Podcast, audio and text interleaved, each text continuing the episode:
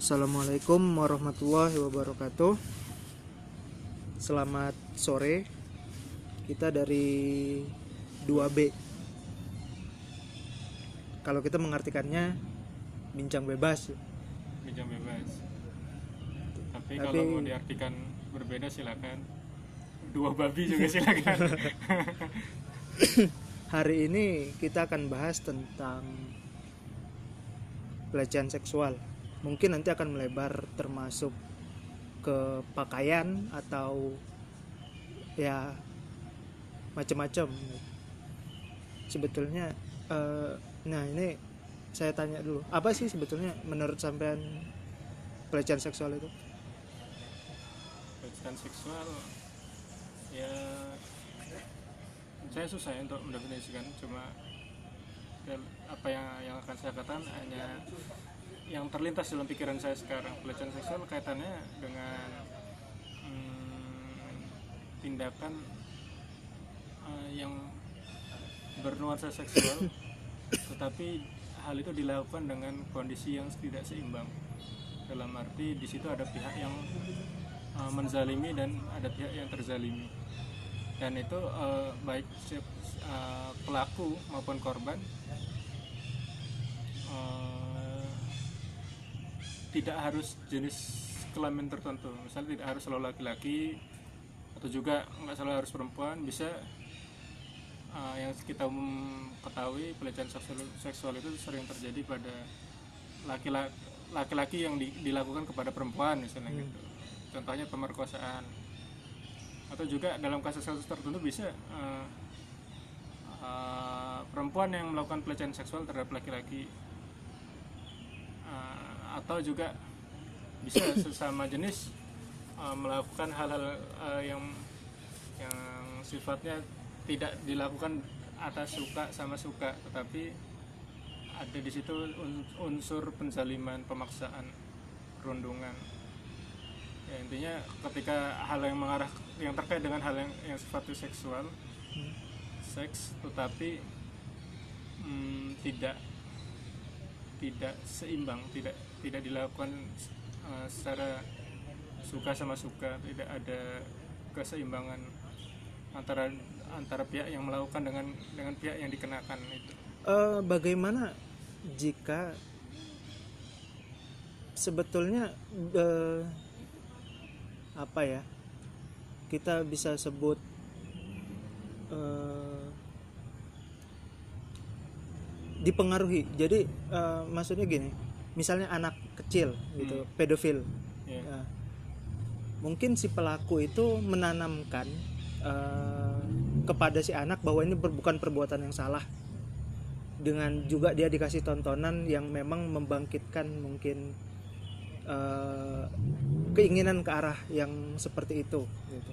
jadi si anak ini sendiri juga sebetulnya tidak dalam keadaan terpaksa terpaksa tapi dia di, dibujuk ya. Nah, itu bagaimana? Apakah juga bagaimana kita memandangnya seperti itu? Apakah juga termasuk? kalau menurut saya gimana kalau menurut Iya. Kalau saya bilang ya termasuk.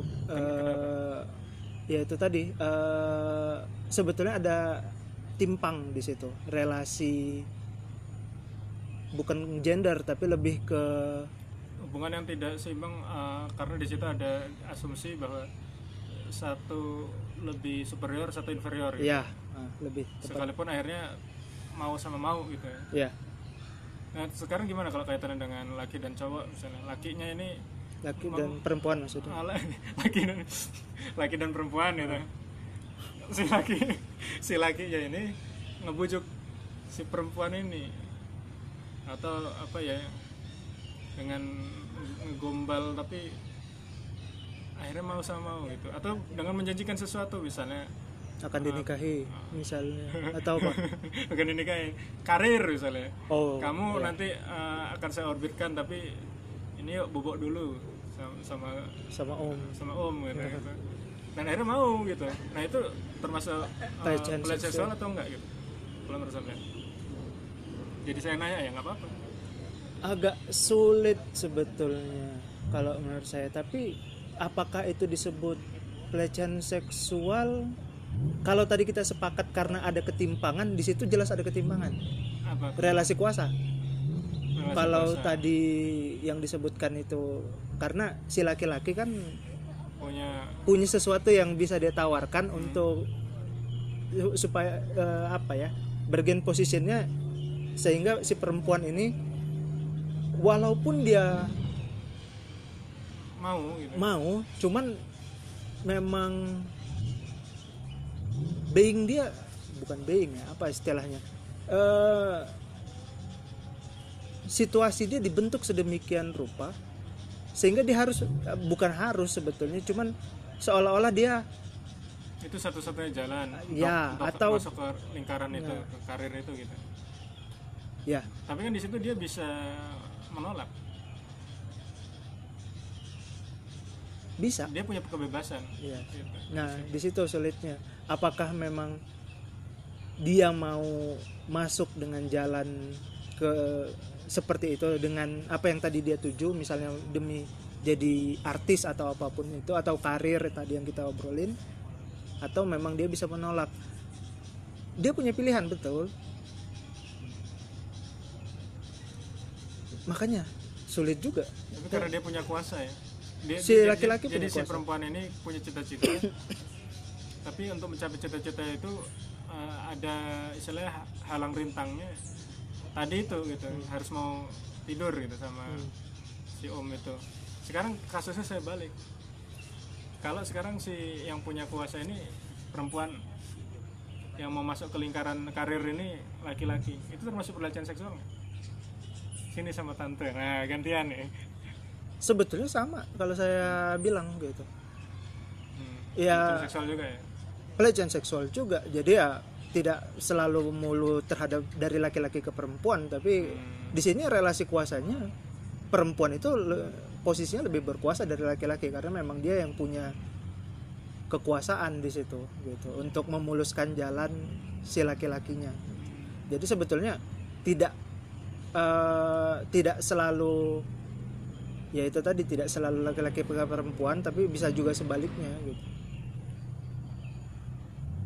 Hmm. jadi Hmm. artinya memang masuk ya Eh, ada intinya nggak ada ketidakseimbangan gitu ya. Hmm, jadi seks itu seks yang dilakukan karena ada syarat tertentu gitu ya gitu. Ah misalnya gitu sepertinya ya sepertinya ya begitu. Yang, yang dimaksud tidak seimbang itu seperti itu gitu. Ya. Hmm, syaratnya seks gitu ya nah lantas bagaimana dengan eh, misalnya kamu bisa gini gini gini syaratnya mau dinikahi sama aku gitu atau syaratnya menikah sama aku gitu? Nah itu yang mau saya Itu juga seksual sampaikan. nggak ya? Apakah memang bisa dikembangkan sampai ke arah sana gitu? Misalnya ya si perempuan dari keluarga miskin memang gitu misalnya. Ba- dalam banyak kasus ya.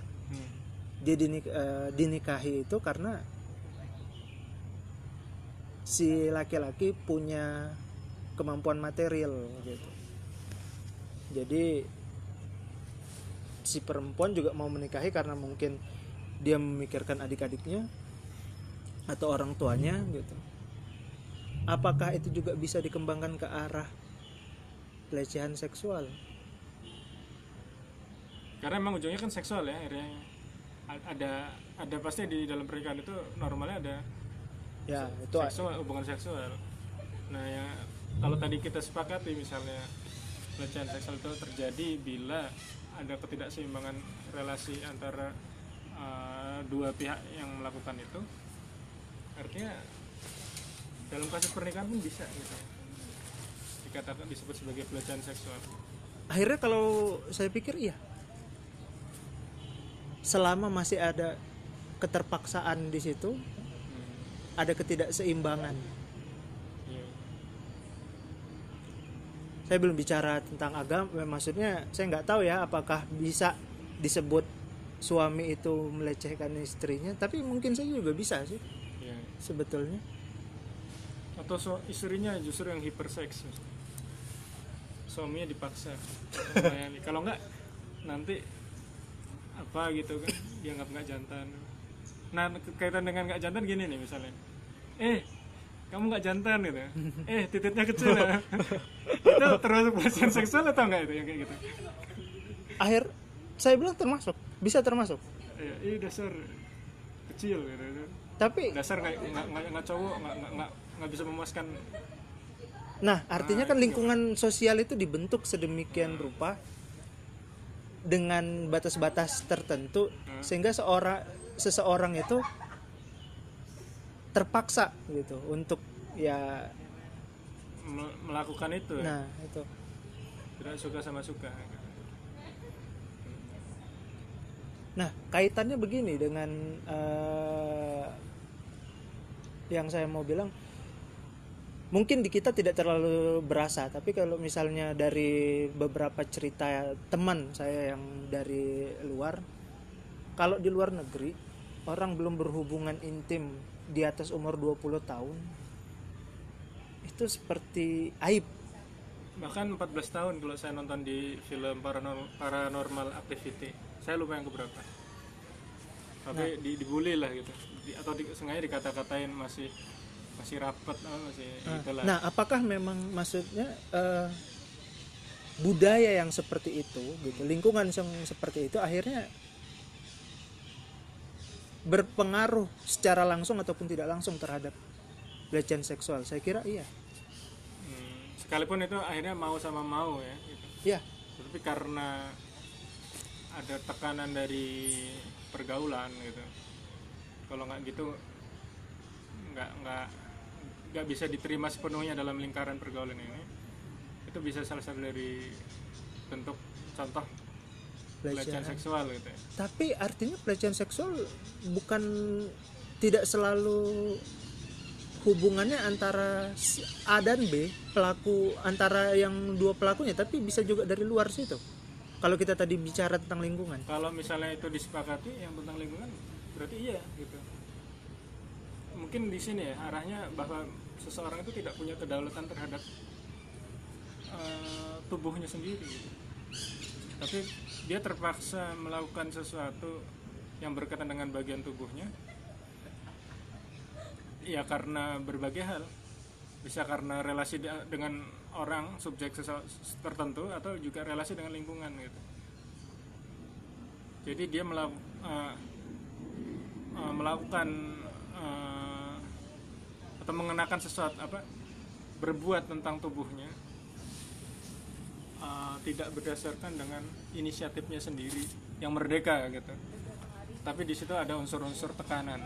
Bagaimana membatasi dia eh, yang mempengaruhi dia itu membuat dia mer- eh, masuk wilayah merdeka atau tidak? Misalnya faktor agama. Apakah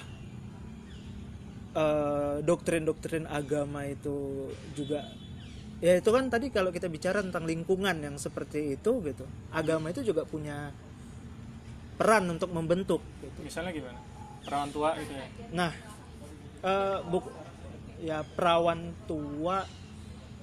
ya kan dia jadi terpaksa nyari jodoh Oh gitu. iya. Ya Tapi itu juga bukan agama sih sebetulnya itu lebih ke lingkungan. ah. atau Eh, agama sih, iya sih tidak ada paksaan, tidak ada yang se- sejauh ini saya belum menemukan contoh. Tapi kalau per- kalau perawan tua tadi ya lingkungan lingkungan. Akhirnya lingkungan itu juga sangat. akhirnya dia terpaksa nyari jodoh gitu Nah, ada unsur terpaksanya gitu. masalahnya kita eh, nanti berurusan dengan di mana manusia itu kapan terpaksa kapan enggak gitu Eh, terpaksa ini kan tidak selalu harus disadari tapi bisa juga nggak disadari gitu misalnya saya harus beli eh, handphone dengan handphone model terbaru. Karena saya merasa gengsi kalau nggak punya gitu. itu itu sebenarnya dia merdeka atau enggak sih? Orang yang membeli karena gengsi atau dia nanti kaitan dengan pernikahan misalnya atau atau tidak harus dengan pernikahan tapi eh, melepas masa jomblo gitu. Itu selalu dengan kemerdekaan dia atau enggak sih? Ataukah dia bisa aja kan dia eh, pacaran atau punya pacar atau dia juga kawin nikah? Tapi dia eh, karena kepingin meningkatkan status dia gitu. bisa dianggap ya sempurna lah gitu sebagai manusia karena sudah punya pasangan gitu punya pacar punya apa seakan-akan tidak ada pemaksaan tetapi uh, saya melihat di situ uh, pilihan akhirnya gerak gerak ke kehendak manusia juga diarahkan diarahkan oleh kondisi lingkungannya gitu. Nah makanya kita sekarang berurusan dengan sejauh mana sesuatu itu dikatakan sebagai paksaan atau tidak gitu. Gimana menurut sampai? Paksaan atau kebebasan akhirnya ke arah sana ya. Ya memang ya tolak ukurnya di situ gitu. Uh, ya tergantung sudut pandang akhirnya gitu. Kalau apa ya kalau kita terikat dengan norma yang norma itu juga bentukan dari mungkin agama dan budaya dan kita mengaku itu sebagai standar yang memang kita terima. Saya kira itu bukan paksaan. Batasan itu di mana? Penerimaan itu di mana? Misalnya kayak tadi kan uh, disebut perawan tua gitu atau perawan tua atau kita ke kembali yang ke awal. Kalau kamu masuk ke lingkaran sini kamu harus mau tidur ditidurin sama gua. Kalau iya tapi kalau nggak mau masuk ya nggak apa-apa. Nggak ada paksaan juga. Nggak ada paksaan juga kok. Itu gimana? Atau kamu mau masuk kerja lah gitu. di dunia di industri ini gitu. Kamu harus mau harus mau gini. Atau mungkin juga ceritanya ada yang juga di uh, lingkaran tertentu. Kalau cewek itu harus mau ditidurin kalau cowok harus mau ditusbol gitu. Itu gimana itu kan sebenarnya dia sebenarnya punya pilihan ya. Punya pilihan untuk untuk enggak enggak mau. Bahaya. Nah. iya. Ya da iya sih. Nah itu yang sebetulnya memang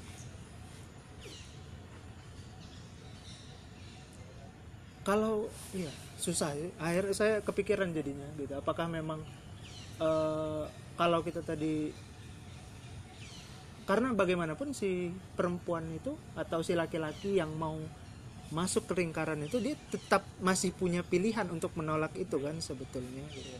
lain cerita tadi kalau memang di bawah ancaman kekerasan iya. ah itu itu beda jelas lah itu gitu ya. beda cerita gitu ini wilayah yang sepertinya akhirnya dia masih punya pilihan tapi seolah-olah pilihan itu dibatasi sedemikian rupa gitu. Saya nggak gimana ya? Belum terpikirkan maksudnya saya juga batas-batas itu apakah itu bisa masuk ke pelecehan seksual? Tidak ideal ya. Itu ya sangat tidak ideal sebetulnya. Tapi apakah bisa juga dikategorikan termasuk ke pelecehan seksual tapi ya kalau kita tadi setuju dengan relasi kuasa itu saya kira bisa dimasukkan. Ah, ini bisa dikomen sama netizen gak sih? Medsos ini? Maksudnya ada ada konten untuk untuk uh, komentar terhadap ada? Ada. Uh. nah ini coba nanti uh, para pemirsa coba bagaimana pendapatnya tentang tadi ya apa apa? Yang tentang uh, sejauh mana sesuatu itu bisa dikategorikan sebagai pelecehan seksual. pelecehan seksual. Apakah misalnya seperti tadi uh, ada orang ingin masuk ke lingkaran tertentu misalnya lingkaran kerja tertentu industri tertentu tapi dengan uh, dikasih syarat kalau kamu mau masuk ke sini kamu harus mau dibegini beginiin yang terkait dengan seksual. seksual gitu ya. Di, di mana di situ sebenarnya kamu dikasih pilihan. Uh, kalau kamu mau masuk ya kamu konsekuensinya harus mau. Tapi kalau enggak ya nggak mau ya udah nggak apa-apa. Tapi kamu nggak usah masuk ke lingkaran kami gitu. Di situ kan ada kebebasan sebenarnya opsi opsi gitu. Apakah yang uh, menurut Nezid, uh, pendengar ini apakah termasuk kategori tadi pelecehan seksual atau enggak saya kepi- kami kepingin tahu juga pendapat dari teman-teman pendengar Oke, eh, mungkin batasan di situ. Ini so- eh, sekarang kita kaitan dengan tadi kita juga bicara sebelumnya kita bicara tentang pakaian. Ah, tapi sebelum ke pakaian, saya masih ke- sebelum lupa gini. Ah, pelecehan seksual termasuk ini nggak sih, misalnya pencegahan untuk melakukan hubungan seksual? Maksudnya gimana tuh? Ah, melarang orang melakukan aktivitas biologisnya gitu. Pada tahap tertentu itu bisa dikatakan sebagai pelecehan seksual nggak sih? Kan di situ ada keterpaksaan ya terhadap ah, tubuh daulat tubuh yang dimiliki seseorang gitu.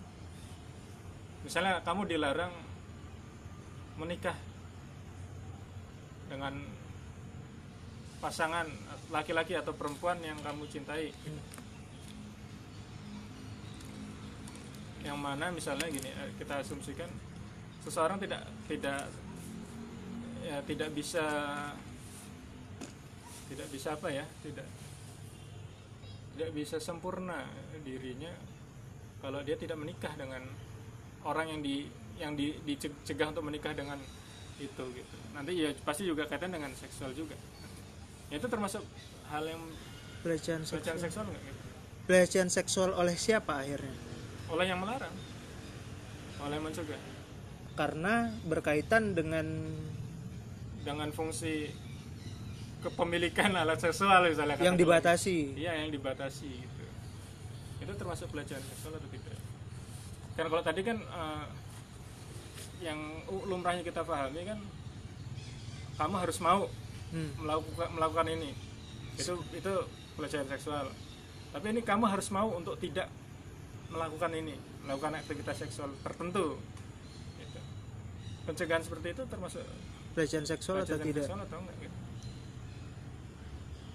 Sejauh ini yang saya pahami kalau pelecehan seksual itu berkaitan dengan alat kelamin atau bagian tubuh yang memang disentuh atau digauli oleh orang yang sebetulnya tidak punya hak.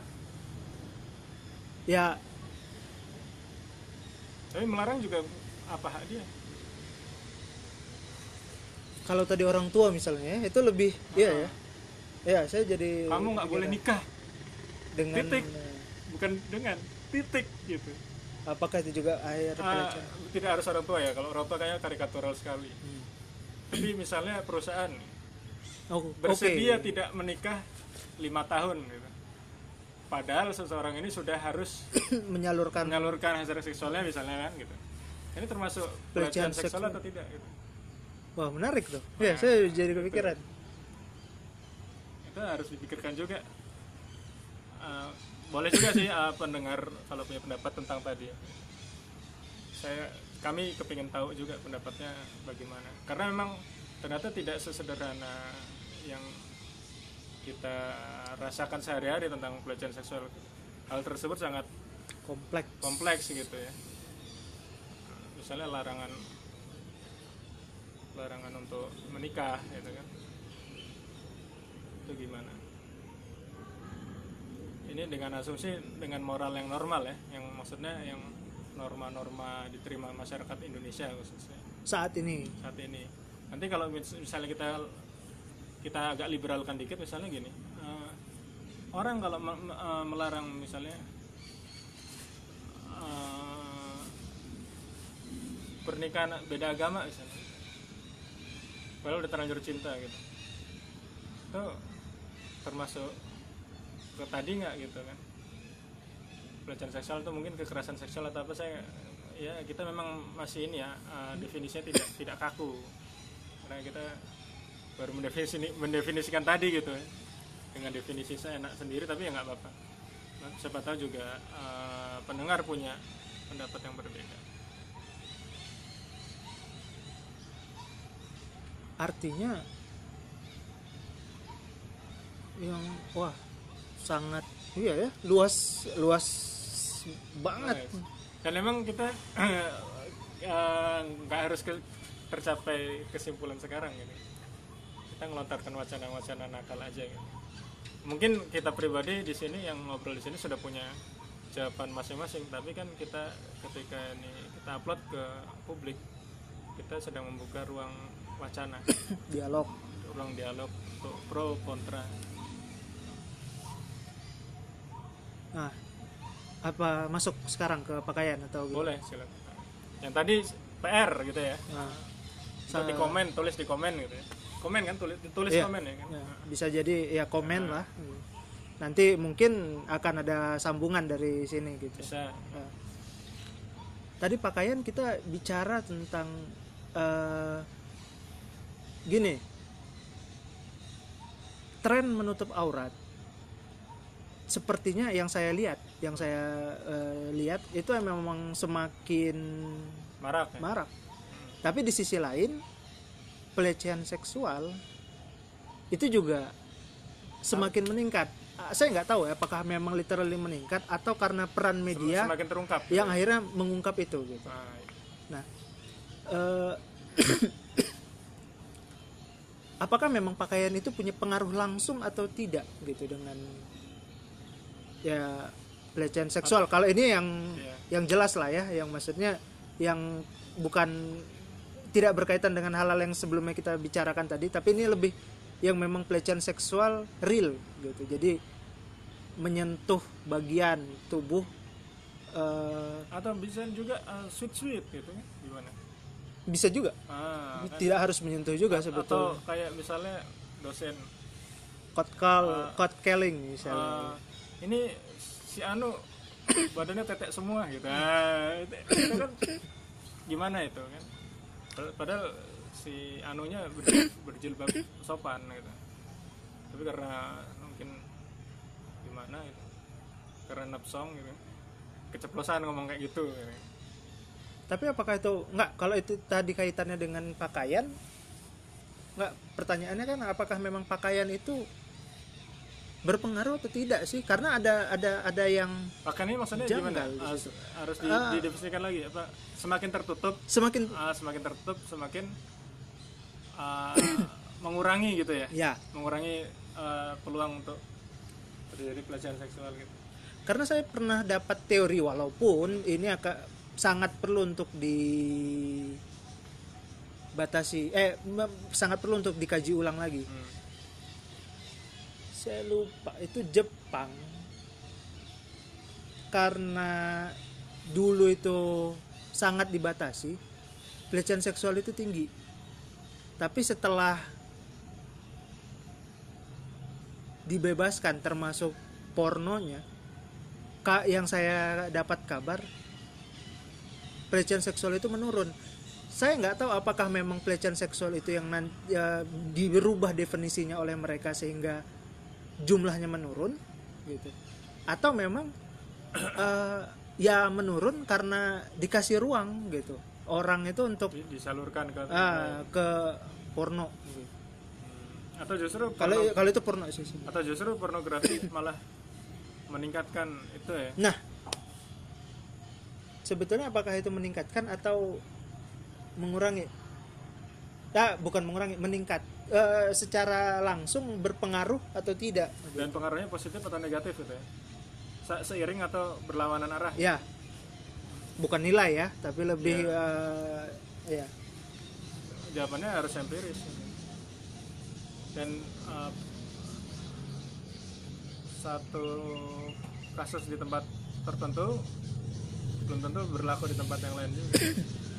Dan yang kedua kita kaitan dengan pelecehan seksual sendiri Uh, hal ini su- susah uh, mencari data empirisnya. Uh, apalagi kalau orang itu kan terkait dengan malu dengan mungkin juga di bahan ancaman atau juga dengan nama ya nama baik. Misalnya ketika melaporkan ini malah justru cari perkara justru dia malah yang dikriminalis dikriminalisasi? Seperti kasus yang di mana di lu- lupa sih di NTB apa ya? Yang dos, eh, guru Guru. guru guru honorer gitu ya? Yang melaporkan pelecehan seksual oleh kepala sekolah ya? Atau menceritakan sebenarnya Menceritakan. menceritakan tapi malah dituduh apa lupa. Eh, melakukan pencemaran nama baik atau apa? Nah. Sehingga dia di penjara lupa malah di penjara berapa bulan kalau salah ya sempat heboh tuh ya Nah. sempat viral. Nah, itu artinya kan susah eh, untuk mencari data yang valid tentang korelasi tadi pornografi dengan pelecehan seksual. Karena mencari data kasus pe- pelecehan seksual sendiri eh, nggak mudah gitu. Karena banyak hal yang menghalangi eh, kasus ini terungkap kasus-kasus tentang pelecehan seksual itu terung, terungkap bahkan mungkin di Jepang bisa aja dan mungkin juga juga saya nggak tahu ya Jepang itu apakah sama apakah terbuka ataukah dia malah justru patriarkinya juga masih kuat. Ah, oke mereka sudah masuk ke masa masa industri gitu. Ma- ma- eh, kategori industri negara industri maju. Tapi apakah secara budaya relasi laki-laki dan perempuan sudah setara. sudah setara atau belum gitu kan kita juga harus ninjau lagi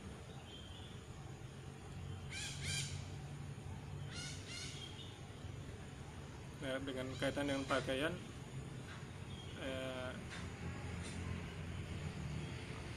eh, tadi yang sebelumnya kita sebelum kita take rekaman ini kita, kita ngobrol tentang adanya kasus fetis jilbab gitu gimana ya Eh, orang-orang yang punya ketertarikan terhadap ya jilbab sebetulnya tapi ketertarikan seksual ya? Seksual. bukan ketertarikan gimana ya yang lumrah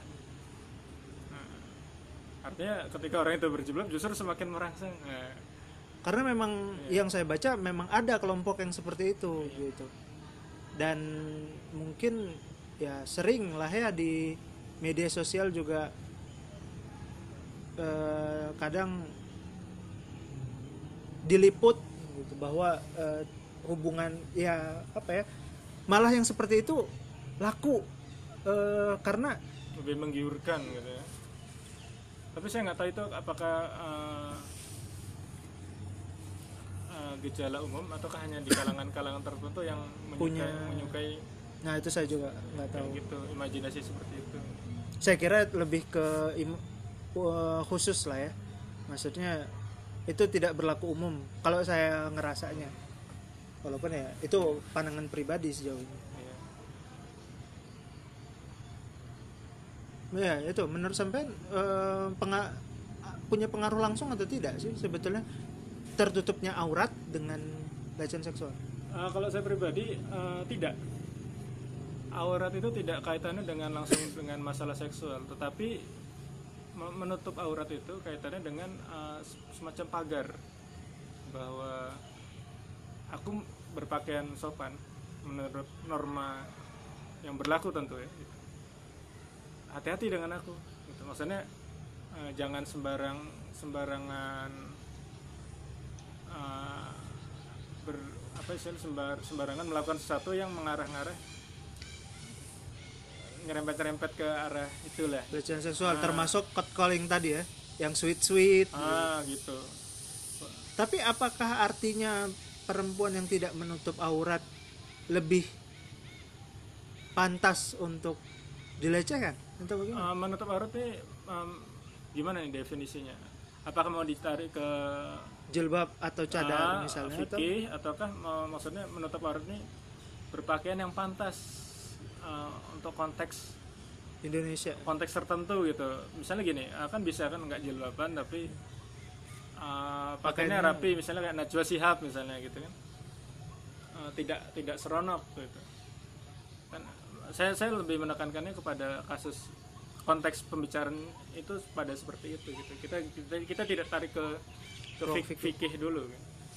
tapi kita tarik dengan berpakaian yang pantas apakah kaitannya dengan Mau- ah, punya pengaruh atau tidak kalau saya kira punya pengaruh karena orang akan mikir juga eh, ketika orang ini tidak em, berpenampilan memancing gitu untuk me- untuk melakukan hal-hal yang mengarah ke sana.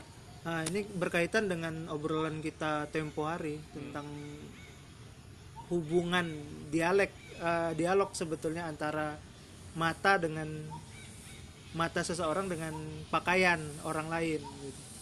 Hmm. ya itu sebetulnya saling mempengaruhi gitu Iya. makanya dalam Islam itu kan memang disuruh untuk menundukkan pandangan Iya. heeh. karena memang punya pengaruh gitu Eh, jadi agama pun sepertinya yang saya tangkap memang mengatakan bahwa itu punya pengaruh Iya. ya kalau orang bule kan ya selalu bilang ya Gimana otak lo gitu? ah gitu. Kalau otak lo porno, porno gitu. tapi sebetulnya bagaimanapun pakaian perempuan itu memang punya pengaruh juga terhadap bagaimana laki-laki itu Menafsirkan- Bereaksi dan menafsirkan. tubuhnya. Menafsirkan pengaruh itu mungkin kalau dia lebih tertutup pagarnya lebih tinggi kalau kita ibaratkan tadi pagar ya Sekalipun itu bukan jaminan. ya. jaminan tapi ah betul itu bukan jaminan tapi pagarnya lebih tinggi atau lebih ketat gitu Termasuk ini juga ber- berlaku timbal balik ya, bukan cewek aja. Kalau laki-laki kan kira-kira ada pakaian yang pantas, ada ka- pakaian yang kira-kira bisa juga merangsang walaupun tidak se- mungkin tidak sebanyak porsinya seperti wanita. Itu juga saya kira sama gitu, berlaku sama. problemnya karena kita ini laki-laki kita nggak tahu jenis pakaian seperti apa misalnya yang saya dengar katanya kalau perempuan itu ngelihat laki-laki yang menggulung lengannya Ah. itu, mereka itu lebih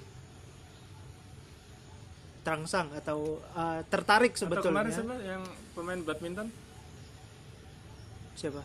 Itu. Oh yang buka baju ya. Ah, terus ada komentar dari cewek apa? Rahim gue jadi hangat gitu. Ah. nah artinya kan ya ini berhubungan berhubungan timbal balik juga. Laki-laki juga perlu menjaga pakaiannya uh, dengan kesopanan tertentu yang sekiranya tidak me- menimbulkan tafsiran. Sekalipun tafsir itu sebenarnya bebas uh, dalam arti imajinasi manusia itu liar tapi kan ada hal-hal yang memang mengarah ke sana sebenarnya mengarah ke seksual. Ada juga yang sebenarnya tidak mengarah ke sana gitu kan. Bagi saya oh Jojo Jojo Jojo. Jojo. Ah Jojo. Jojo ini juga saya kira juga melakukan contoh me- melakukan tindakan yang memang uh, memancing dapat rawan memancing uh, wanita uh, menafsirkan aksi tersebut sebagai aksi yang mengarah pada hal yang sifatnya seksual gitu. Jadi ini maksudnya saya biar imbang Uh, per- perempuan juga bisa merangsang, laki-laki juga bisa merangsang. Kayak gitu. ya walaupun secara kemungkinan di maksudnya laki-laki itu secara kuantitas gitu memang jumlah laki-laki yang melakukan pelecehan terhadap perempuan sepertinya jauh lebih banyak daripada perempuan terhadap laki-laki. Mungkin karena ada ketimpangan relasi Iya. apa kuat di situ ya. Power. Apa? Uh, misalnya kalau kita bukan power dalam arti kuasa tapi kita juga bisa melihat kalau kita lihat dari kitab-kitab suci samawi gitu. Tentang kisah Nabi Yusuf. Nah itu sebenarnya dilecehkan seksual Yusuf kan ini ya sih? termasuk ketika dihadapkan pada istri-istri pembesar itu um, nggak tahu itu pelecehan seksual atau tidak tapi Yusuf memang dipamerkan. memang punya punya apa ya istilahnya? Eh, sex appeal apa ya? gimana ya? Pesona. Pesona seksual gitu. Kali ya mungkin begitu. Karena sampai mengiris tangannya Ah, tangan mereka Ah, waktu iya. ngupas apel ya. Ah, iya. Jadi itu menunjukkan bahwa saya kira laki-laki juga punya punya kewajiban untuk menjaga diri. Untuk tidak bisa agar tidak tidak dita- ditafsirkan sebagai tindakan yang mengarah pada di situ saya jadi gitu ya. ah di sini ternyata bukan hanya bukan pakaian tapi lebih ke pembawaan jangan-jangan. Gimana misalnya kalau laki-laki misalnya ya nggak usah tebar pesona gitu hmm, ya sok kegantengan atau apa ya, istilahnya TP-TP lah ya kalau ada yang sekarang gitu. Atau kalau perempuan bukan hanya soal pakaian yang pantas atau tidak tapi bagaimana misalnya dia bicara intonasi suara yang tidak mendayu misalnya Hmm. atau tertawa yang yang manja atau bagaimana. Jadi Hmm, pembawaan elegan gitu. Elegan ya elegan. Tapi walaupun batasannya nanti tapi ini tentu dari kacamata kita sebagai laki-laki Ya. kita ma- mau nggak mau bias gender karena memang kita tidak tidak kita harus juga punya penyeimbang dari perempuan untuk uh, dialog ini. Mungkin nanti uh, netizen bisa ikut komentar. Karena siapa tahu ternyata yang merangsang bagi perempuan itu justru bukan cowok yang tebar pesona gitu karena biasanya itu cowok tebar pesona itu alay. Terus Malah jadi jijik, cewek ya. jadi ilfil gitu kan. Malah yang Iya. jadi yang sebetulnya merangsang itu yang cool, cool kan kayak itu Iya. ya karena kita cowok kita nggak tahu ya. Ini buk- kami akui kami bias gender karena kami memang nggak ngerti. Kita butuh uh, pendapat dan saran juga dari pemirsa apa pendengar sekalian gimana mau lanjut atau Oh, untuk saat ini mungkin kita cukupkan dulu, mungkin karena terlalu panjang juga eh, dan mungkin jadi nggak fokus. Dan memang tidak ada rencana untuk fokus karena memang namanya juga, bincang, bebas. bincang bebas 2B nah, gitu. jadi ya suka-suka sebetulnya. Jadi tinggalkan kritik dan saran dan komentar ya soal-soal yang tadi gitu. Kami juga sangat ingin mendengar bagaimana tanggapan dari eh, teman-teman sekalian lah. gitu. Jadi mungkin kita akan nanti akan ada sesi lanjutan lagi gitu. Mungkin eh, entah beberapa minggu lagi karena mungkin minggu depan kita akan bicara tema yang berbeda. Oke, oke. eh, sampai jumpa eh, pemirsa. Terima kasih atas Atensi. eh, perhatian anda. Eh, selamat sore.